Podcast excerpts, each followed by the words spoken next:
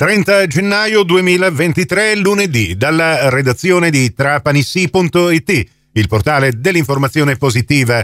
È Nicola Conforti che vi parla per questa terza edizione del Trapanissi GR di oggi. Ben ritrovate e ben ritrovati all'ascolto. Sport, calcio, ecco i risultati della ventunesima giornata del campionato di Serie D Girone I. Sono quattro le vittorie in trasferta, esattamente della Catania che ha battuto a domicilio la Vibonese nella partita di sabato. I gol nel secondo tempo al 59esimo De Luca e al 66esimo Chiarella, Vibonese 0, Catania 2.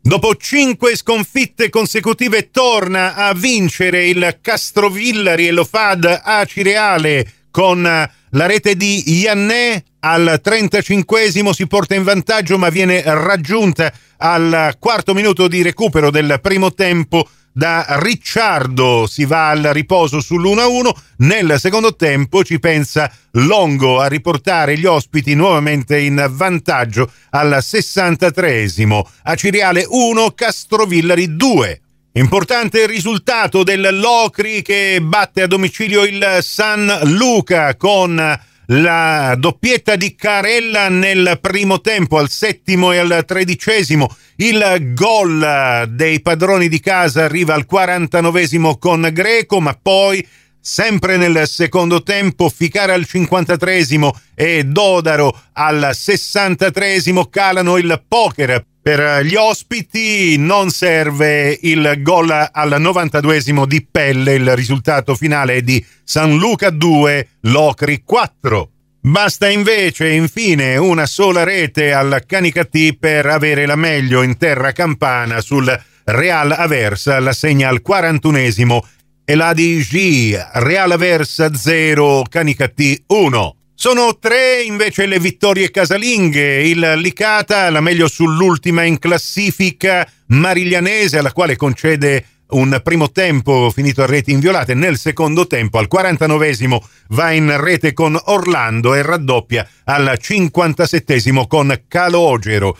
Licata 2, Mariglianese 0. E dopo il passaggio del turno ai quarti di finale in Coppa Italia ai danni del Trapani, il Lamezia Terme si presenta fuori casa a San Cataldo, probabilmente stanca e la squadra di casa ne approfitta con eh, un gol al 38 di Zerbo e al 58 di Bonanno. Si aggiudica il match San Cataldese 2, Lamezia Terme 0.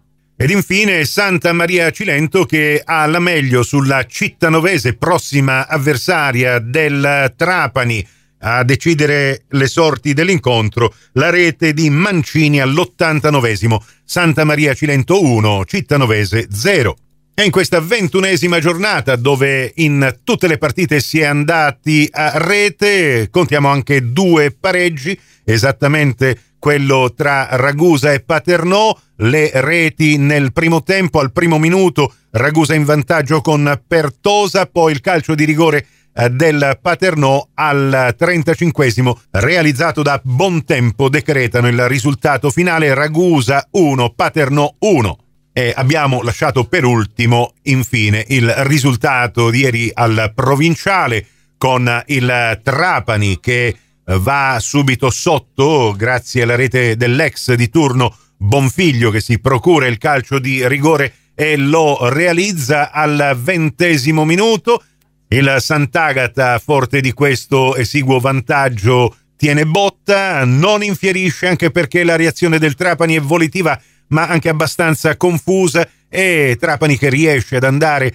in gol soltanto al quarto minuto dei sei di recupero concessi dall'arbitro con Carbonaro un bel tiro da fuori area Trapani 1 Sant'Agata 1 per il Trapani si tratta dell'undicesima partita finita in parità sulle 21 giocate, quindi per più della metà delle partite giocate il Trapani non è riuscito ad andare oltre alla conquista di un singolo punticino, ma a dire la verità per come si stava mettendo la partita, mister Alfio Torrisi al suo ritorno in panchina ha evitato la sua prima sconfitta stagionale. Un punto che consente al Trapani di restare al settimo posto a 29 punti, ma che viene raggiunta dalla Canicattì vincente e sente forte il fiato sul collo di San Cataldese e Santa Maria Cilento, anch'esse vincenti, con 28 punti. Il Sant'Agata invece col punto rimediato al provinciale guadagna la terza posizione a pari punti con la Lamezia Terme.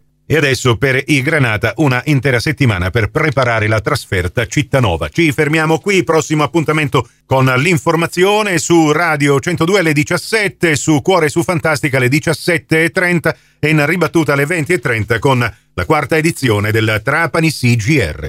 Questa termina qui, tutto il resto lo trovate su trapanissi.it. Grazie per la vostra gentile attenzione e a risentirci più tardi.